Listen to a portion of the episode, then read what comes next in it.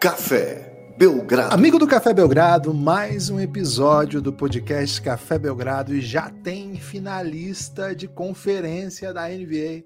O Miami Heat botou os Sixers para refletir e, meu amigo, foi uma noite de reflexões, agonia, um pouco de polêmica e muita, muita história para contar. Eu, Guilherme Tadeu, estou aqui com o Lucas Nepomuceno também para falar da vitória do Dallas 3 a 3 Teremos jogo 7, hein? Teremos jogo 7, pelo menos um jogo 7 no domingo já está garantido, talvez tenhamos um segundo se o Boston vencer em Milwaukee Bucks na noite dessa sexta. Caso o Memphis vença em, em São Francisco, o jogo 7 não vai ser no domingo, vai ser na segunda. Então, no máximo, dois jogos no domingão. Eu estou com o Lucas Nepopop, o Nepomuceno do Brasil, sou o Guilherme Tadeu, não sei se eu já havia dito isso. Estamos aqui, Lucas, para falar de uma noite Cara, uma noite intensa de NBA ontem, viu? Uma das noites assim que vão deixar bastante história aí para o futuro, tudo bem? Olá, Guilherme. Olá, amigos e amigas do Café Belgrado. Como é que vocês estão? Hein? Espero que vocês estejam bem. É, aproveitando, né, uma das últimas rodadas duplas, talvez a penúltima, né, Guilherme? Caso... Talvez a última. Não, mas hoje tem ainda, não tem? Assim, então, hoje talvez a última, quer dizer. É, mas eu tava falando, a gente vai falar de ontem, né? Ah, okay. é, aproveitem aí o que tá rolando de NBA, porque, meu Deus do céu, né, velho? Tá, tá afunilando, tá ficando pouca gente. E, cara, as, as histórias ficam mais intensas, né? Quando você tem 13 jogos numa noite, você não consegue curtir intensamente os 13, né? Mas quando você tem dois, como é o caso recente, ou um, você consegue absorver cada cada gota de, de entretenimento, né, Guilherme? Filigrana, e... Lucas. Filigrana é a palavra. Porra, filigrana é bom demais, velho. É um dos polissílabos é, menos valorizados, pelo, porque assim, ele vem com uma construção muito pouco utilizada, né? O Fili, ele é subvalorizado, né? Underrated, eu diria até. É, desde a época dos filisteus, viu, Guilherme? E, e um polissílabo, né? Você, que você consegue utilizar rebuscando frases, é bom demais, né? Não é como Mesmo com a grana? A grana não suja um pouco? Guilherme, quem fala que a grana suja é porque não tem o suficiente de grana, né? É... Sou desses, sou desses. É, mas o, o, Café Belgrado convive com isso diariamente, né? Guilherme, o que eu quero dizer é o seguinte: NBA tá aí rolando, você tem que absorver tudo, inclusive pós-jogo, né? Porque há quem diga, Guilherme, que o pós-jogo de Filadélfia e Miami foi muito mais interessante do que o segundo tempo, né? O primeiro tempo foi bem massa, 49 a 48, aquela cara de jogo eliminatório. O segundo tempo foi passeio, foi vareio, né? Então só quem curtiu mesmo foi a torcida do Miami, porque o Miami aplicou um, uma chave de braço ali no ataque do Filadélfia, que, meu Deus do céu, né? Dominou completamente. Foi um triângulo? triângulo? Não sei se foi triângulo, porque eu acho que o triângulo tem que ser com as pernas, né? E eu acabei de dizer que. Pô, mas que a chave, chave, de, braço. braço Pode é... ser chave de braço com a perna também? Pô, é, pô, porque você, o que você Boa. adiadeia, né? Vamos dizer assim, é o braço, né? Por isso que é a chave é. de braço. O, o Anderson Silva bateu assim o, Charles Sonnen, né? Grande falastrão aí. Não foi chutão na testa? Não, chutão na testa foi o Belfort. Foi no Belfort, chute no queixo. Né? É. Né? É, do Chelsea, né? Ele foi cringe essa época, né? Que todo mundo curtia uma pancadaria, né? Mas o Brasil era um lugar legal. Cara, não sei se, se é cringe, né? Porque o Brasil parou de curtir apenas porque parou de ter campeão, né? É, mas agora o tá Brasil tá ganhava tudo. O Batistaca? Não sei, velho. Charles, Charles Bronx. É, mas, eh, mas está faltando aqueles superstars, né? De outro Falta um galvãozinho, falta um galvãozinho falando gladiadores do terceiro milênio. Será, velho? Cara. Cara, depois que o Galvão sair da Globo, sei não se ele não vai pegar esse trampo aí, hein? Guilherme, o que eu quero dizer mesmo, né? É aproveite a NBA e tudo que ela proporciona e te convido aqui a começar por Dallas e Suns, viu, Guilherme? Porque Philadelphia e Miami é um main event, né? É uma classificação para a final de conferência de um time que continua underrated aí, um time que continua é, tal qual filigrana, viu, Guilherme? Subvalorizado, subapreciado é, e que não para de vencer, né? Primeiro lugar do leste, primeiro time na final da Conferência do Leste. Muita coisa para falar do, do rescaldo desse jogo. Então vamos aqui, Guilherme, da série que está viva, da série que continua, da série que garante pelo menos um jogo 7 nesses playoffs, né? Já tivemos é, Memphis e Minnesota Timberwolves. Foi jogo 7 ali? Não, foi jogo 6, né? Acabou. Memphis Timberwolves 6-6. A gente não teve jogo 7, né? Não, é o primeiro. prim- Primeiro jogo 7. primeiro jogo 7 dos playoffs de 2022. Na série mais Café Belgrado que existe, né? Dallas Mavericks contra Phoenix Suns. Quem jogou em casa venceu. O Dallas sempre com apoio de Rômulo Mendonça, né?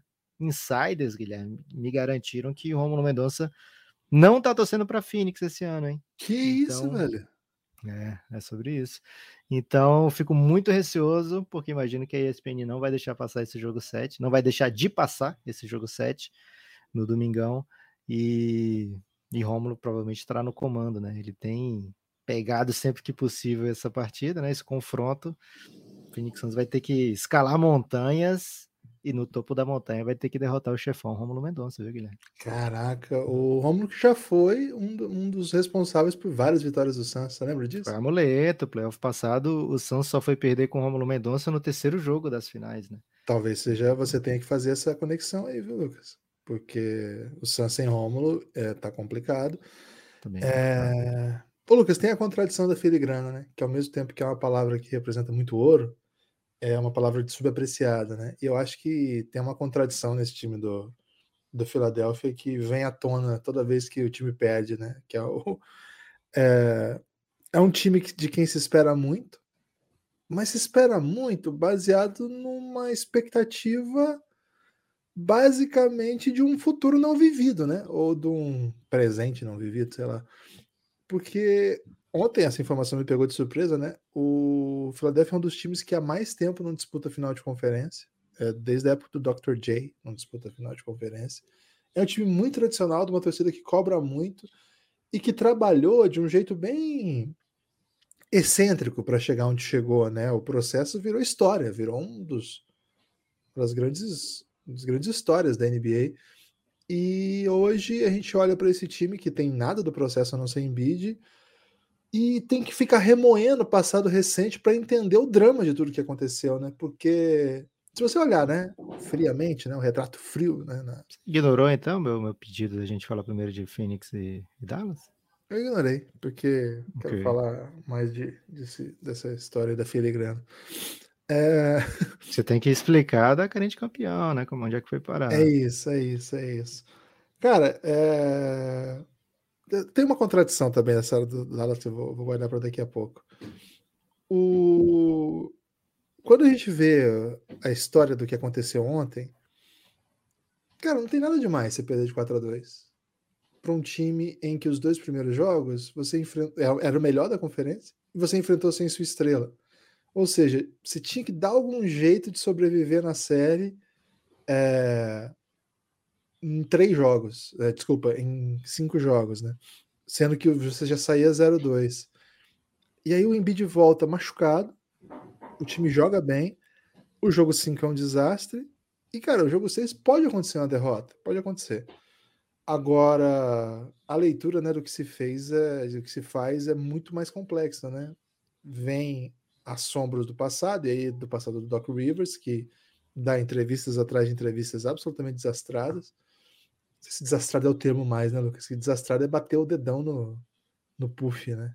É, cara, é, quando é uma sequência, se você bate o dedão todo dia no puff, alguma coisa está errada, ou com a sua visão, ou com o puff, né? Sabe o que, que tá puff. faltando pro, pro Doc Rivers, Guilherme? Um puff. Não. Dona Lúcia, né? Tá faltando uma cartinha de uma fã dizendo, Doc Rivers, é, foi muito belo esse trabalho, né? Esses... Ele tá perto Mais disso, esses... O cara tá muito perto de chegar a cartinha da Dona Lúcia pro Doc Rivers. Elogiando o grande trabalho que ele tem. Já, feito. já teve a Dona Lúcia lá com o, o Colangelo, né? Que tinha uma Dona Lúcia Sim. particular no, no Twitter, né? Que ficava elogiando o trabalho dele e descobriram que era ele mesmo. É, cara, que desastre os- os Sixers, né? Muitas histórias de desastres seguidas. É, Cara, eu tenho pensado muito sobre o que aconteceu, porque quando você tem que ir tão longe para explicar uma derrota que poderia acontecer em seis jogos contra o melhor time da, da, da conferência na temporada regular, é porque tem muita coisa errada nesse ambiente todo, né? E acho que, que quando começam as entrevistas que a gente volta a ver isso, o segundo tempo do Harden tem sido massacrado e não sem razão, né? Você sabe, Lucas, que eu O Doc me pegou, né, ontem, né? Ontem o, o Doc olhou pra minha cara, Lucas, e me deu um tapa, né? Me deu um Ih, tapa. rapaz. É. E basicamente disse. Não, não, deu um tapa agressivo e basicamente. Mão tipo, mão aberta, é. E basicamente deixa os dedos disse. assim, as marcas dos dedos. É isso, deixa você com a bochecha vermelha, né? É, basicamente disso. Isso é pra você parar de ser tonto, né? É que tu me Ih, acusando. rapaz. Tonto. Por quê, Lucas? Ele disse assim, né? Quando eu cheguei. Você sabia né? que a primeira vez que eu descobri que tonto era depreciativo foi no Chaves? O Kiko falava muito tonto. Pra mim, tonto sempre foi a pessoa com tontura mesmo. Interessante, Lucas. A gente pode conversar sobre isso em algum momento, se você quiser. Boa. É, Ele diz assim na coletiva, né, o Doc? O... Ninguém apostava na gente. Quando eu cheguei aqui, né? Quando eu cheguei aqui, ninguém apostava na gente. Chamou de ninguém. Ninguém FC, né, Guilherme? Você Ninguém agora. FC. Cara, é... o Sixers tinha motivos para ter fé. Aliás, dentro- outro fator, né? Perdeu o Danny Green no começo do jogo. Ele tinha sido um fator nos- nas vitórias do Sixers. Perdeu por um, um acidente de trabalho. É... Velho, foi um desastre. Foi um desastre. Sabe que eu tava torcendo pro Sixers nesses playoffs do leste e perder do jeito que foi. Foi muito triste, porque não competiu, né? É, Mas mais do que isso, né? O segundo tempo do, do James Harden foi, foi muito feio, né? Ele, ele não, não chutar, né, Lucas? Eu acho que a estrela que não, não chama responsabilidade, né? Não chuta. Cara, eu tinha muitas restrições ao que fazia Kobe Bryant, né? De chutar 25 bolas, 35 bolas, 40 bolas. Mas, velho, é, a- esse tipo de, coisa, num jogo desse, em que o time tá precisando, cara, você tem que dar tudo que você tem, né? E claramente não parece ser o caso do que o Harden tá interessado em fazer. É, Claro, ah, vou comparar o Kobe com o Harden. Não é comparar, mas eu tô dizendo assim, posturas diante da eliminação, né? Seu time vai ser eliminado, o que, que você vai fazer com isso? E foi um desastre, né? Agora o mundo tá nas costas dele, muita gente questionando se ele ainda pode ser um jogador de elite da NBA. Eu acho um pouco doideira essa discussão. Mas. E o próprio Embiid, né? Vazaram, aí, é, circularam declarações que ele deu depois do jogo não exatamente jogando fogo, né? Mas trazendo à tona que o Harden era outro jogador agora. É, o que eu não sei também se é o caso, né? O Embiid me cansa um pouco às vezes também. Ele é muito engraçado, ele é muito carismático. Eu passava Craque. pano quando ele ia ser brasileiro, né, Guilherme? Mas agora francês, pode É, descer é. a lenha. Pode descer, né? Mas hum, assim, não parece ser um papel de um líder, né? Não me parece ser um papel de um líder. É isso que ele já fez com o Ben Simmons e esse negócio de falar o tempo todo do Jimmy Butler, né? Que não é a primeira vez, né? Não é que ontem ele falou do Jimmy Butler, não é que ontem, não, o tempo todo ele fala dessa decisão de não ficar o Jimmy Butler.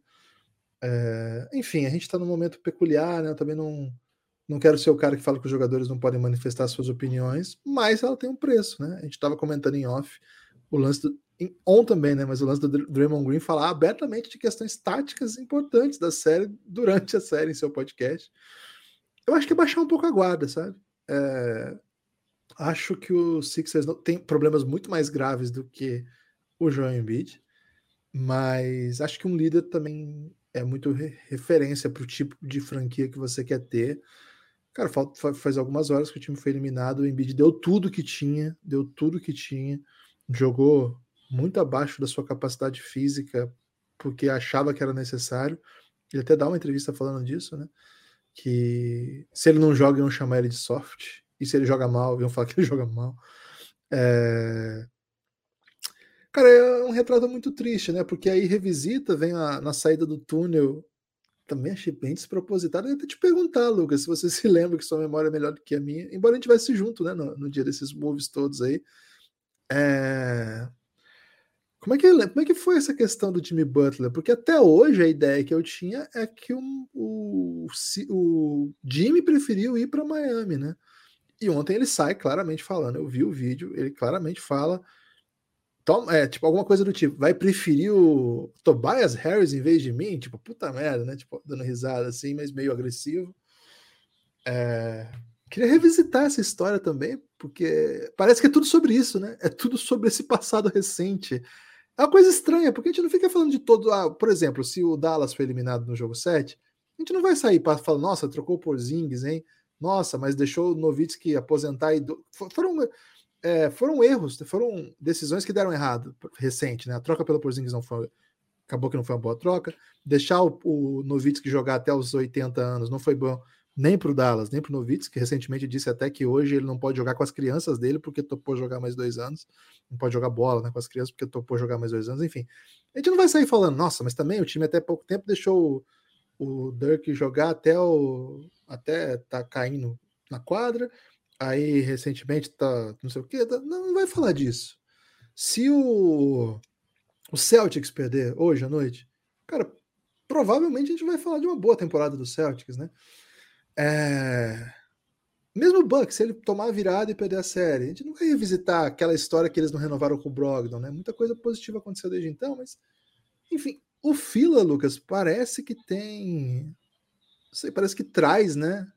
Eu, eu, eu, eu gostava muito do Raimundos, né? Hoje, em dia é polêmico falar isso porque os caras viraram, né? Mas parece que o Canice é gente boa.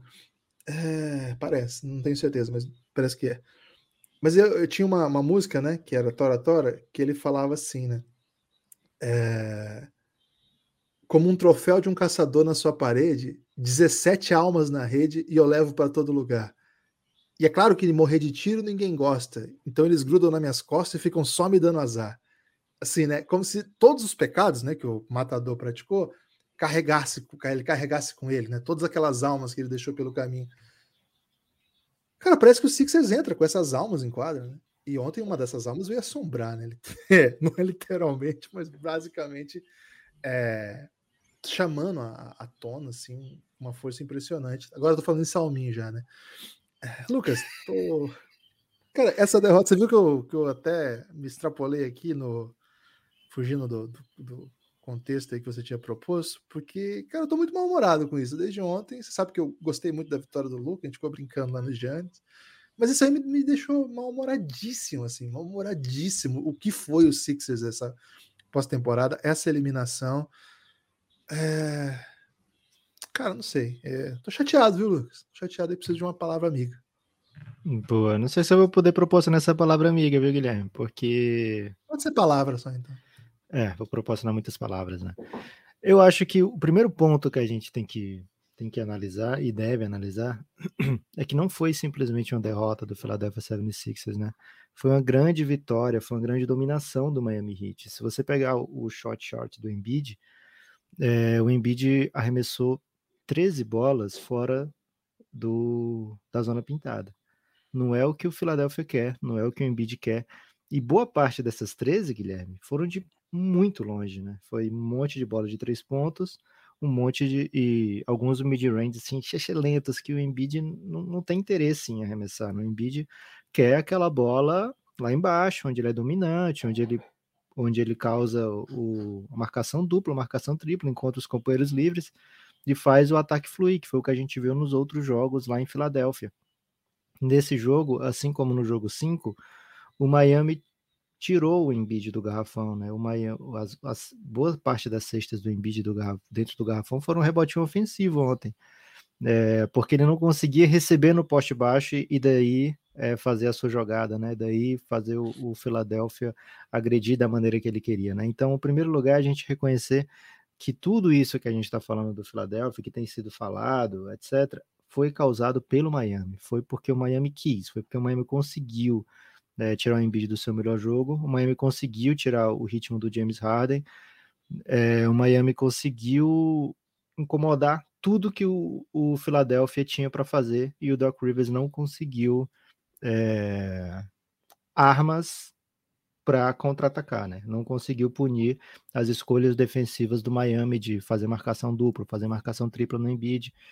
É, enfim, o Philadelphia, e o, o Doc Rivers falou no final, né, uma belíssima frase. Ele percebeu ao final do jogo, no finalzinho do jogo ali, que uma, eles não tinham como vencer o Miami, né? O Miami era melhor mesmo. É, e foi por isso que ele percebeu, velho, porque o Miami se impôs de tal maneira que nem as desculpas que o técnico costuma dar, não tô falando só dele, tá? Nem só as desculpas que o técnico costuma dar ao final de, de, de temporada seriam suficientes para dizer, né? Ah, o Danny Green saiu machucado, né? Foi por isso. Não é suficiente, né? A dominação do Miami foi gigantesca e está sendo tratado como, mais uma vez, né? Mais uma vez sendo tratado como não, o Philadelphia é, precisava do James Harden mais agressivo, o Philadelphia estava é, com o Embiid machucado, o Philadelphia é, fez escolhas erradas lá no passado, e tudo isso pode ser verdade, não deixa de ser verdade, mas enquadra o que resolveu foi o Miami Heat, a defesa do Miami Heat, né? né? E quando o ataque do Miami Heat traz outros nomes, é, senão Jimmy Butler, além do Jimmy Butler, né? Aí as coisas fluem bem melhor para a equipe. É, causou muita turnover, causou muito erro, alguns despropositados, né? Alguns aparentemente despropositados, mas o time estava em choque já, viu, Guilherme? O time já estava sofrendo com a, com a defesa e turnover chama turnover, né? Impressionante como é, psicologicamente afeta um ataque, né? Quando você começa a desperdiçar a bola. Aconteceu isso no jogo do Phoenix também. Aconteceu no jogo do Dallas passado, né? É, você vai errando e aí daqui a pouco você comete erro mais bobo, né? É, muito erro bobo, né? Muito herói bobo. É, então, assim, o Miami tem todos os méritos dessa classificação, acho que tem que ser falado e repetido, é, porque senão fica parecendo que o Philadelphia deixou escapar entre os dedos uma classificação porque os times não se entendiam bem, porque não deu tempo em encaixar o James Harden, porque é, o James Harden pipoca em playoff, porque o Embiid está machucado. Pode passar por, por, algumas dessas coisas, mas é, o fator principal é a qualidade do Miami Heat, principalmente defensiva. Sobre o fator do, do Jimmy Butler, Guilherme, desse pós-jogo, acho que os, os GMs antigos, né? O pessoal mais tradicional da NBA tá olhando e tá dando aquelas risadinhas de canto de boca, né? Porque quando a gente começou a acompanhar a NBA, Guilherme, se falava o quê? Não posso trocar minha estrela para onde? Não posso trocar a estrela para a mesma conferência. Não posso trocar a estrela para time da mesma conferência, né? Por quê? Porque você troca, você pega aí e você morre no playoff, né? E aí o cara joga, joga a vida, joga o sangue, joga para depois falar: "E aí, vai preferir o Tobias?" Então manda o Jimmy Butler para outro lugar que você evita né, esse, essa fadiga, digamos assim, né, de ter que pegar o Jimmy Butler anunciando também. Quem sabe daqui a pouco um Ben Siminhos, né, Guilherme? Já pensou? Que delícia que vai acontecer aí. É, então, os mais antigos, eles metem essa, né? Você não pode trocar estrela para a mesma conferência é, os mais novos, eles, não, você tem que pegar o, o melhor, melhor troca possível, né? É, eu tendo a concordar com os mais novos, viu, Guilherme? Mas nesse momento o, os gêmeos idosos estão certamente fumando aquele charuto, né? Com pouca consciência de que o charuto talvez seja nessa idade que eles estão muito perigoso. É, crítica social foda. Marca política aí. Pode marcar política ou saúde, né? Essa é um pouco de cada, né? Talvez saúde pública, Boa. né? Saúde pública, obrigado. É, então esse é outro ponto, né? O fato do, do, Miami ter pegado o Jimmy Butler coloca o Jimmy Butler sempre nessa rota de colisão com o Philadelphia, né? Na temporada regular, mais jogos, nos playoffs, probabilidade maior de acontecer. Então fica mais vivo isso aí, né? Fica mais, mais é, latente para fica essa, fica essa ferida aberta o tempo todo, né? É como, como uma tatuagem? casquinha de ferida. Não, é como uma casquinha de ferida, viu, Guilherme? Não tem música sobre sobre casquinha de ferida, né? Tem mais como uma ferida aberta como tatuagem, não faz tanto sentido. É. Faz mais sentido a ferida aberta daquela casquinha, né? Porque é, o seu corpo vai curando, cria casquinha, mas tem coisa melhor do que você arrancar a casquinha de uma ferida, Guilherme. Tem, tem coisa melhor, mas pouca coisa melhor do que é, isso. Né? Tem na ciranda da bailarina, tem casca de ferida, quem não tem? Né? Tem essa Olha. Boa, valeu, bailarinas, obrigado. Se não fosse vocês, esse país estaria em péssimos lençóis é. É, na ponta dos cascos, né? É, então, uma casquinha de ferida, né? Você vai esquecendo, esquecendo, e daqui a pouco, pá, mais um confronto contra Jimmy Butler, mais uma vez o Tobias Harris sofrendo, né? Esse, esse shade, esse bullying. E o Tobias não tá na mesma família do Jimmy Butler, não tá nem na. Não sai nem na foto, né, Guilherme? É como se, sei lá, vai bater uma foto do, do, do time, aí fica os craques ali no meio, né? Os em pés, outros agachados, e fica um no cantinho ali, né? E no cantinho, depois de um tempo, todo mundo esquece o nome daquele cara do cantinho. É, então, o Tobias, se fosse para bater uma foto aí de, de craques né, da NBA, ele ia ficar bem no cantinho, talvez até pegando só um metade dele, né, um braço.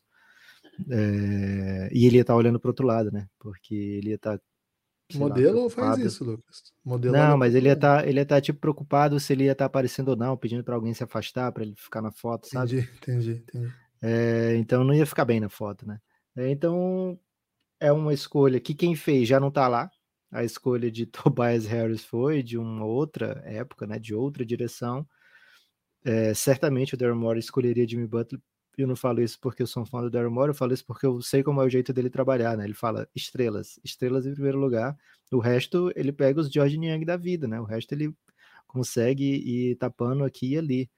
Holy Prayers, o primeiro lugar é estrela de verdade, né? Então, certamente ele não deixaria Jimmy Butler escapar das mãos do Philadelphia. É... Mas tá aí, tá, tá para punir. Sobre aquela época, Guilherme, é verdade.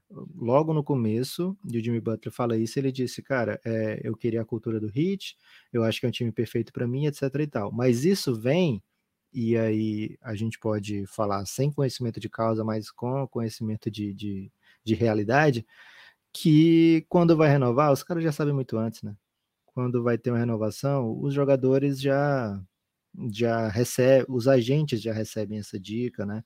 Quando não tem, já, ó, não sei se vai rolar aqui não, vai procurando outra alternativa e tal. Então, lógico, né, que o Jimmy Butler, é, olha até onde chegou aquele time do Philadelphia, né? O Jimmy Butler super importante, era o líder do time já naquele momento, que tinha jovens estrelas em ascensão. O time poderia ficar, tá? Não é como assim, ah, o, o time não podia manter porque é impossível dentro das regras. O time podia ficar, só que tem que pagar muito. É, então, pelo nível de investimento, Guilherme, ia ter toda a responsabilidade aí, né? Mas é, o time preferiu cuidar da saúde financeira da equipe e optou por um jogador menos mercurial, né? Não sei nem como é que se, se fala em português isso, Guilherme. Mercurial, Lucas. É mercurial. É? Existe Mas essa existe essa expressão? Mas é o mesmo existe, sentido, não, assim? Não. Não sei se existe a expressão, mas a palavra existe. Mas relacionada a Mercúrio, né? Porra, mas é peba, né? Será que é? Né, acho que aqui no, no Brasil, então, seria assim, tão, tão áreas, né? Um, um, cara tão áreas como o Jimmy Butler, né? Que, que é impulsivo, que é que é ariano, né? É ariano quem hum. nasce em Ares? Quem nasce em Ares, não. Quem, quem é do signo de Ares? Acho que é, né? Ah, eu não entendo muito disso. Pô. Acho até um pouco touro da sua parte fazer isso. é, você sabe que eu não lido bem com críticas porque eu sou leão, né, Guilherme? É... Ah, isso é tão pisciano da sua parte. um salve. Você deve ter uma lua. Você deve ter uma lua em peixe. Cara, pior que eu tenho. Esse assunto certamente todo mundo gosta, né? Eu tenho ascendente em leão e lua em leão, velho. É complicado. Cara, você é muito. Qual leonino eu sou? É, porra, isso me causa muito problema, Guilherme. Qualquer dia a gente pode falar sobre isso é, profundamente, né? Que certamente, talvez até a gente podia ter um podcast sobre isso, hein? Atenção. Atenção, Folha, né? É, Guilherme, o fato é, o time do Miami Heat passa com todos os méritos, o Philadelphia tem que lidar com esses fantasmas todos lá que a galera do Raimundo escreveu, e o processo acabou sem ter tido a oportunidade de continuar, né? Foi um, um, uma, uma, sequência de mudanças né, no comando do Philadelphia que vai deixando o time muito Frankenstein, né? Porque tinha o Sanrin que estava fazendo o trabalho que todo mundo entende, eh, sabia para onde ia. Não, boa parte não entendia, tanto é que a NBA meio que forçou o Philadelphia a tirar o Sanrin do cargo porque ele estava acumulando pique alta, acumulando pique peba, acumulando tudo que é pique e jogando com um time super barato, né? Pensando em mais derrotas para ter melhores piques, até ter um time só de super estrelas jovens. A NBA meio que disse, cara, isso não dá certo, está feio pra gente, é, dá um jeito aí. Aí veio é, primeira mudança, né, de Colangelo, que você já falou aqui, né, teve o escândalo do elogio a si mesmo, é, muitos fakes no Twitter para elogiá-lo e dizer que era um belo trabalho que ele estava fazendo, e esses mesmos fakes às vezes atacavam jogadores, né? Resultado, demitido, não antes, sem fazer a belíssima troca do Tatum pelo Markel Fultz de uma escolha futura, né? É, na sequência, é o Tom Brand, que, puxa, o Tom Brand falou, não, agora é a hora, agora é o all-in.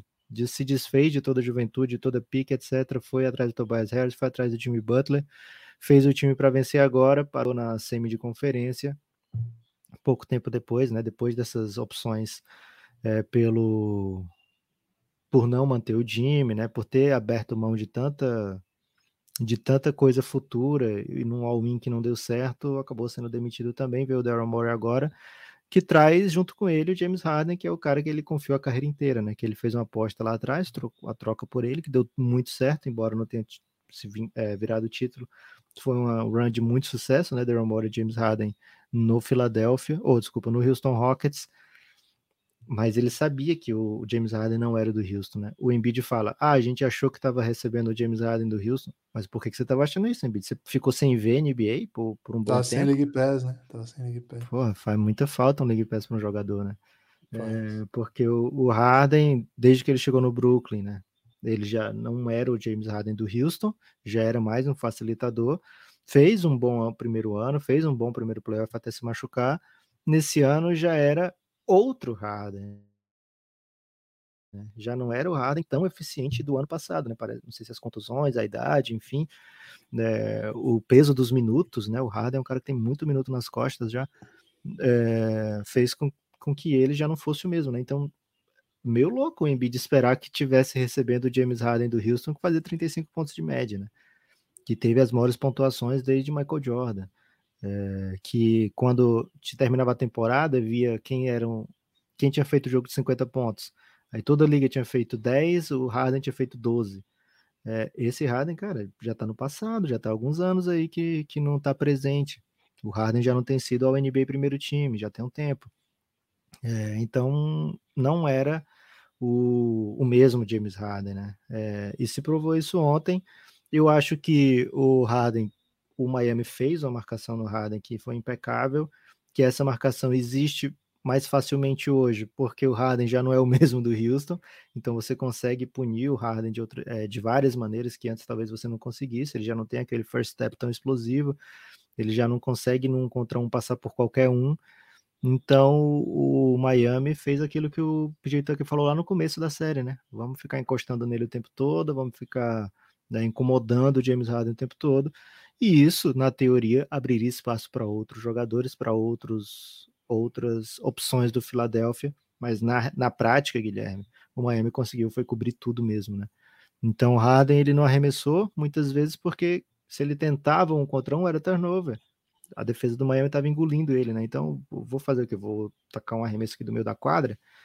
Né? Então eu tenho certeza que o Harden tentou, dentro do seu melhor, ajudar a equipe. Não acho que ele estava desinteressado. Agora, defensivamente, ele é um problema. O PJ Tucker teve uma sequência de rebotes ofensivos quando o Harden era o responsável por ele. Então, essa parte, a defensiva, que foi o calcanhar de Aquiles do Harden boa parte da carreira, ela prejudicou bem mais o Philadelphia do que o, a falta, teórica falta de agressividade, né? falta de, de envolvimento do Harden ofensivamente, porque aquilo ali foi por design, né? foi, por, foi por mérito do Miami enquanto o esforço defensivo, aquilo ali está dentro do controle do James Harden, né, o que ele pode entregar defensivamente, é, fisicamente, né? Não, não, sei como é que ele está, mas é o, o que sentimos, o que eu senti vendo o jogo é que ele não conseguia achar ninguém defensivamente, assim, né? Então o Miami explorou e muito, e acho que esse lado aí foi que pegou bem nessa série, né? O, o, o quanto o Miami deu uma, como ele expôs o Harden, né? Ó, esse cara aí que é o, o teu herói, esse é o seu rei, né? Esse é o seu herói, como diria lá no, no Pantera Negra o Michael B. Jordan. Porque ele não foi capaz de resolver ofensivamente perante a defesa do Miami, e atrás ele estava refletindo e refletindo com constância, viu, Guilherme? Então, vitória cheia de méritos do Miami, e um Philadelphia em cacos nesse momento, né? Mas que até pouco tempo atrás é bom que se diga, né? Até pouco tempo atrás estava jogando um basquete bem interessante e, enfim, era cotado como um dos candidatos ao título até à frente do Miami. É bom que se diga, que se lembre também, né? Mesmo que seja o Doc, tem que, tem que ser lembrado disso. Até à frente do Miami é, nas casas de apostas bem recentemente.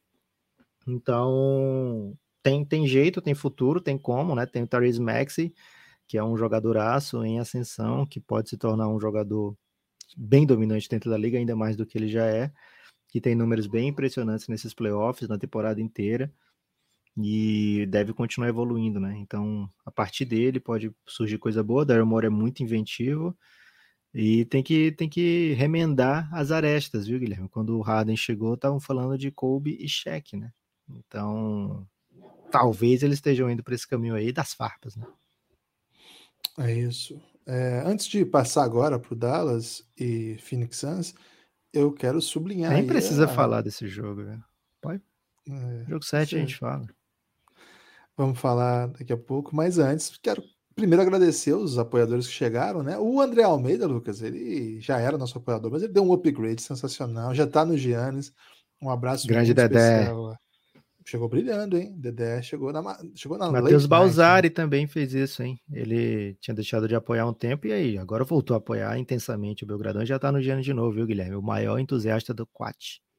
É isso.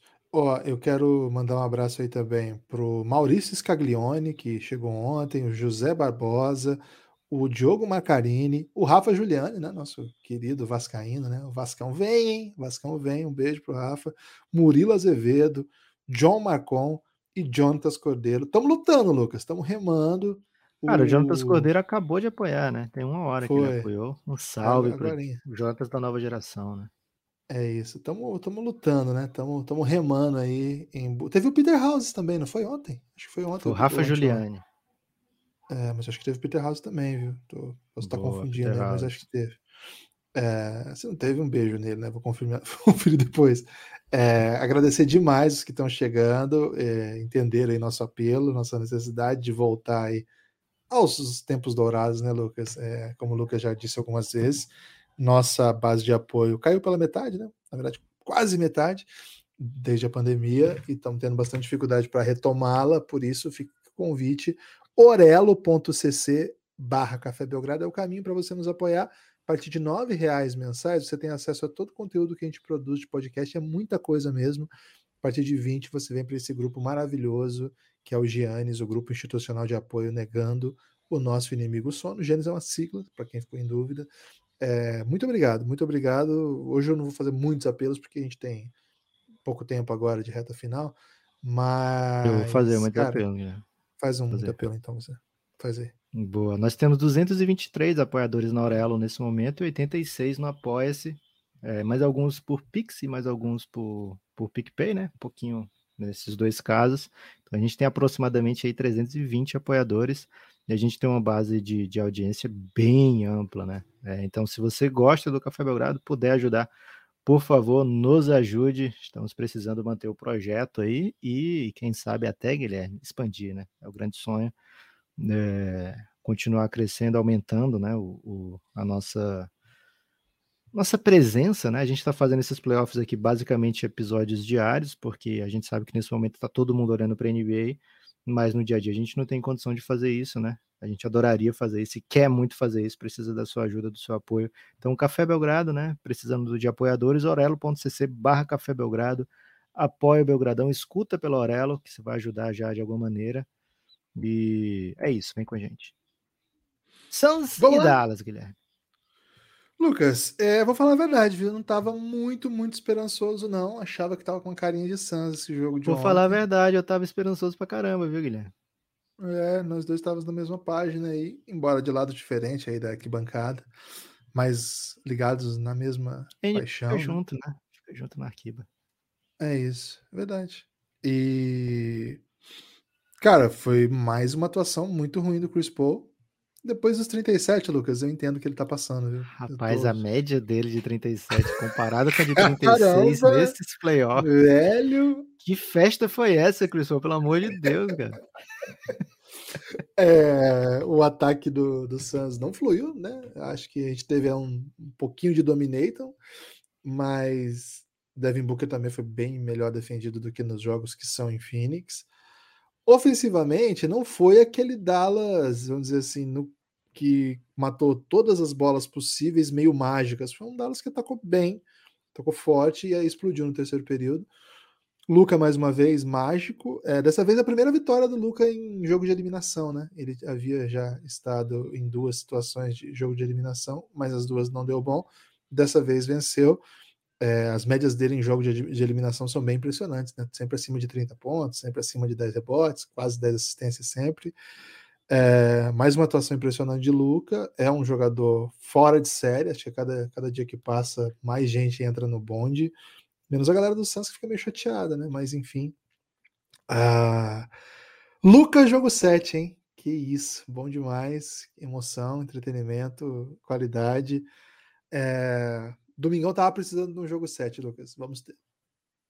Tava precisando sim, viu, Guilherme? É... Cara, partida espetacular do Dallas Mavericks. Eu até comentei com você durante o primeiro tempo, Guilherme, que, cara, o, o game plan do Suns defensivamente não tá ruim aqui, né? O Dallas tá sobrevivendo de bola do Jalen Brunson, sobrevivendo de bola do Luca dentro e pouca assistência, né? Pouca movimentação, pouca bola de três, pouca turnover do Phoenix Suns. E aí as coisas começaram a desandar, né? Aí é, foi que o barraco desabou. O barraco desabou demais. O Dallas encaixou a defesa no Devin Booker. O Devin Booker estava buscando aquela screen com o Luca, só que o Dallas fez um, um, um, uma espécie daquela wall, né? Que, o, que a gente vê com o Yannis, que a gente vê com o Jamoran, e que a gente não costuma ver contra a equipe do Phoenix Suns, mas o, o Dallas conseguiu conter o Devin Booker com vários corpos, né? E esses, os outros jogadores fazendo é, com jogadores que não estavam envolvidos né, na defesa direta com o Devin Booker, fazendo a cobertura dos outros jogadores de maneira brilhante, né? Quando o Suns conseguia rodar a bola, o que não era o que não era tão comum, porque a defesa do Dallas estava sufocante, estava botando a mão na bola, estava incomodando os ball handlers, né? É, quando o Suns conseguia rodar a bola, a rotação chegava, né? Então o que a gente viu foi um ataque do Suns sem, sem encontrar o que fazer sem encontrar o, o, um arremesso bom, né? Sem encontrar um arremesso livre. De vez em quando sobrava um mid-range para o Michael Bridges, que quando não está caindo fica bem complicado. O DeAndre Ayton não conseguiu ser tão envolvido, não conseguiu nem ser tão envolvido, nem tão envolvente diretamente no pick and roll, né? Então o Suns teve sucesso ali no primeiro quarto. Quando a marcação dobrava no book, ele soltava no meio ali para o Michael Bridges e a partir dali ele fazia uma jogadinha. É, e quando a jogadinha não era o mid-range dele, né? Porque não caiu. mas teve uma sequência ali do Suns que foi boa nesse primeiro quarto. Mas depois, a partir do segundo quarto, a defesa do Dallas encaixou muito bem e com o acúmulo de turnovers fica muito difícil de parar o ataque do Dallas, né? Porque o Dallas atacando em transição vai achar vai achar arremessador livre, vai achar jogador que mete bola, metendo bola. Então puniu o Phoenix Suns de maneiras é, impressionantes, né? De maneiras contundentes. E o Suns sai de Dallas, né? Não joga mais em Dallas nessa pós-temporada, é, com péssimo aproveitamento, né? Eu não sei se o time do Phoenix Suns chegou a 100 pontos em Dallas, né? Né? Acho que fez 101 em um deles na reta final, assim, no garbage time. Mas de maneira geral foi uma defesa engolir, uma defesa engolir um jogador. Ele não depende de uma bola de três pontos coletiva, né? Ele tem alternativas que outros times não têm. Ele tem Chris Paul e o Devin Booker que são magos do mid-range. Ele tem um big que tanto é bom no mid-range como finaliza bem próximo ao aro, como faz muito bem as suas screens. Tem múltiplos jogadores capazes de, de agredir o aro, né? De, de de tanto arremessam bem de fora como são capazes de criar a partir do drible, mesmo que você não queira fazer isso o tempo todo. Cam Johnson faz algumas vezes, o Michael Bridges faz, o Jay Crowder é capaz. Então é um time muito muito cheio de alternativa e o Dallas conseguiu tirar todas elas, né? O Phoenix Suns não tem mid-range contra o Dallas. Aquela bola que o Chris Paul fazia o tempo todo no Valanciunas, né? O, o, o Dallas não dá. É... Saudade do, do, do Bobanzinho, viu, Guilherme? Podia ter Boban aí pro, pro Suns atacar no pick and roll. Então vamos ver se o Dallas consegue transpor tudo isso que deu certo, né? Que dá certo em Dallas para Phoenix, né? Que foi algo que não aconteceu nessa série até agora. É... Um jogo muito, muito bom do Luca Doncic, né? Mas, e a gente comentou aqui no jogo passado que se o Luca Doncic não for claramente o melhor jogador em quadra, as coisas complicam para o Dallas. E ontem ele foi, não só foi o melhor jogador em quadra, como ele, sei lá, foi duas vezes o melhor jogador em quadra. Assim, você botava dois para dar um Luca Doncic, né? E foi muito, muito superior a todo mundo, defensivamente, ofensivamente, mentalmente, né? Acho que ele é... roubou quatro bolas, cara, umas três do Chris Paul. Cara, foi demais o que ele fez.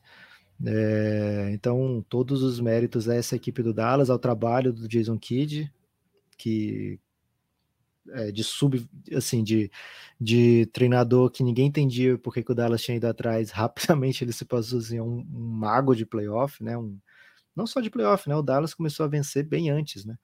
É um cara que cria muitas alternativas, que faz ótimos ajustes, né? Então, uma escolha bem acertada. O LeBron já falou em outra ocasião, né, que o Jason Kidd era o único cara que pensa, conseguia chegar no nível dele de pensar basquete, né? É, é. Então, o Rondo também é, é, tem, é, reconhecido, né, por ter uma mente brilhante do basquete e tal. Mas o Jason Kidd, ele tem alguns fãs, Guilherme, por onde passou. Não são muitos, normalmente ele não sai deixando saudade. Mas, por exemplo, quando ele saiu do Bucks, o Yannis saiu perguntando se ele... Pô, você quer que eu tente alguma coisa aqui para você ficar? É, então, é um cara que, que tem os seus méritos de estar ali, não foi doideira do Dallas, né? Ele faz falta, pelo jeito fez falta depois de sair do Lakers, né? É, e agora consegue encaixar o seu primeiro trabalho ótimo na NBA. É, ele teve alguns méritos na passagem pelo Bucks, né? Conseguiu é, desabrochar o jogo do Yannis, ajudar o Yannis a desabrochar o jogo dele, é melhor assim mas não tinha ainda tido aquele trabalho de assinatura, né? Aquele trabalho que, não, sou um, um cara é, que sou ótimo também fora das quadras, né? É, então, quer dizer, não fora das quadras, ele não dá para chamar ele de ótimo, mas dentro da quadra como técnico, né? É, como técnico, ele não tinha ainda encaixado esse super trabalho e agora aparentemente sim, viu, Guilherme? Porque esse Dallas, ele tem o que ele faz, dá para replicar por mais algum tempo, né? Não é não fica decidido agora, nessa pós-temporada, se o trabalho do Jason Kidd é bom ou não. Ele tem mais anos aí para desenvolver o que ele começou agora. E, cara, só tem a ganhar esse elenco, né? Esse elenco do Dallas, você não, não pensa assim que é o, o máximo que um time consegue, né? Com um pouquinho de, de, de, de ousadia, você consegue peças para dar um upgrade nessa equipe e transformá-la ainda mais numa potência mas é um time para o agora também, viu, Guilherme? O que mostrou o Dallas em 2022 e o que mostra nesses playoffs contra o Jazz, o Jazz ficou meio tirado de pagode, mas é um, um time muito forte que venceu mais jogo do que a maioria das equipes nos últimos 3, 4 anos, né? Deve estar no, sei lá, no, no top 5% da NBA. E o Dallas passeou por cima do Jazz, né? E agora pega um, o melhor time da temporada, o melhor time disparado da temporada, né? No recorte 21-22 e leva no mínimo para um jogo 7, possivelmente para uma eliminação dentro de casa. Pelo lado do Suns, Guilherme, é jogo de projeto, né? Se o Suns é eliminado aqui, não sabe se vai ter ano que vem melhor campanha, se vai ter a mesma chance, porque não é um elenco em ascensão, como é o do Dallas. Tem alguns jogadores que devem continuar evoluindo, que dão um salto, mas o seu principal jogador tá jogando como se tivesse 37 nesse momento, né, Guilherme? Então imagina depois de uma mais uma temporada, né? Mais uma eliminação desgastante na sua carreira. Então é um jogo de meio de legado aí para Chris Paul, porque dessa vez ele tá jogando abaixo do Chris Paul dessa série mesmo, né? O Chris Paul de 36 dessa série fez é, deixou sua marca, né? É, fez o, o, torcedor sonhar, né? Fez o, o Dallas refletir. Então, dentro da mesma série, né? Nos últimos quatro jogos, ele ter os números que tem não condizem com o tamanho do Chris Paul e essa eliminação pesaria muito para o legado dele, viu, Guilherme? Então, estou muito curioso para ver esse jogo 7. Eu tento vir aqui para o Café Belgrado me distanciando do, do torcedor, né? Ver aqui com, com análise mais efetiva. É, mas é um jogo que está tudo, tudo, tudo em jogo. Vai ser bem intenso. Eu estou muito interessado nesse jogo 7, domingo. Já falei, já tuitei isso aí, Guilherme. Reserve o seu domingo, se prepare para um jogo 7 gigante, porque vai ter muita coisa em jogo. E é inacreditável pensar que se o Boston vencer hoje, a gente vai ter ainda Boston e Bucks no domingo. Caraca, mesmo dia, velho. O, se tiver o do Bucks é às quatro e meia da tarde, o do Dallas e do Suns não saiu o horário ainda. Tô atento aqui, não, não abriu ainda no app da NBA, pelo menos não viu o horário. Não sei se em algum outro lugar Acho que se tem. não tiver, talvez eles botem para 4 e meia, né? Ah, pode ser isso então. É... Lucas, o, o Jason Kidd ele começa a temporada muito mal, até com umas ideias de mid-range de volta, etc. Foi uma coisa meio estranha no começo da temporada. E em dado momento o Luca carregava bem. Assim. Era, o retrato do time era o Luca carregando. Agora, o retrato de hoje não tem nada a ver com o Luca carregando um time de maneira milagrosa, vamos dizer assim. Acho que é um time com boas opções técnicas para fazer determinadas funções que o técnico preparou, né? Por exemplo, Maxi Kleber ser um, um bom defensor de, de pivô e um cara que espaça a quadra.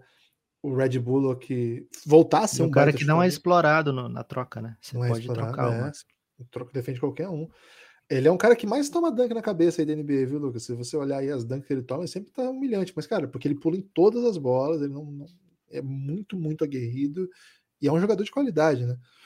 Pararam de falar que ele nasceu na mesma cidade do Novitz, que você já notou? Já tem outras coisas para falar do Maxi Kleber. Já estão né? dizendo que o Novitz nasceu na cidade dele, não, né? Não, aí também não, né? Mas já estão falando outras coisas, né? Tipo, é um bom defensor, um chutador de três. Né?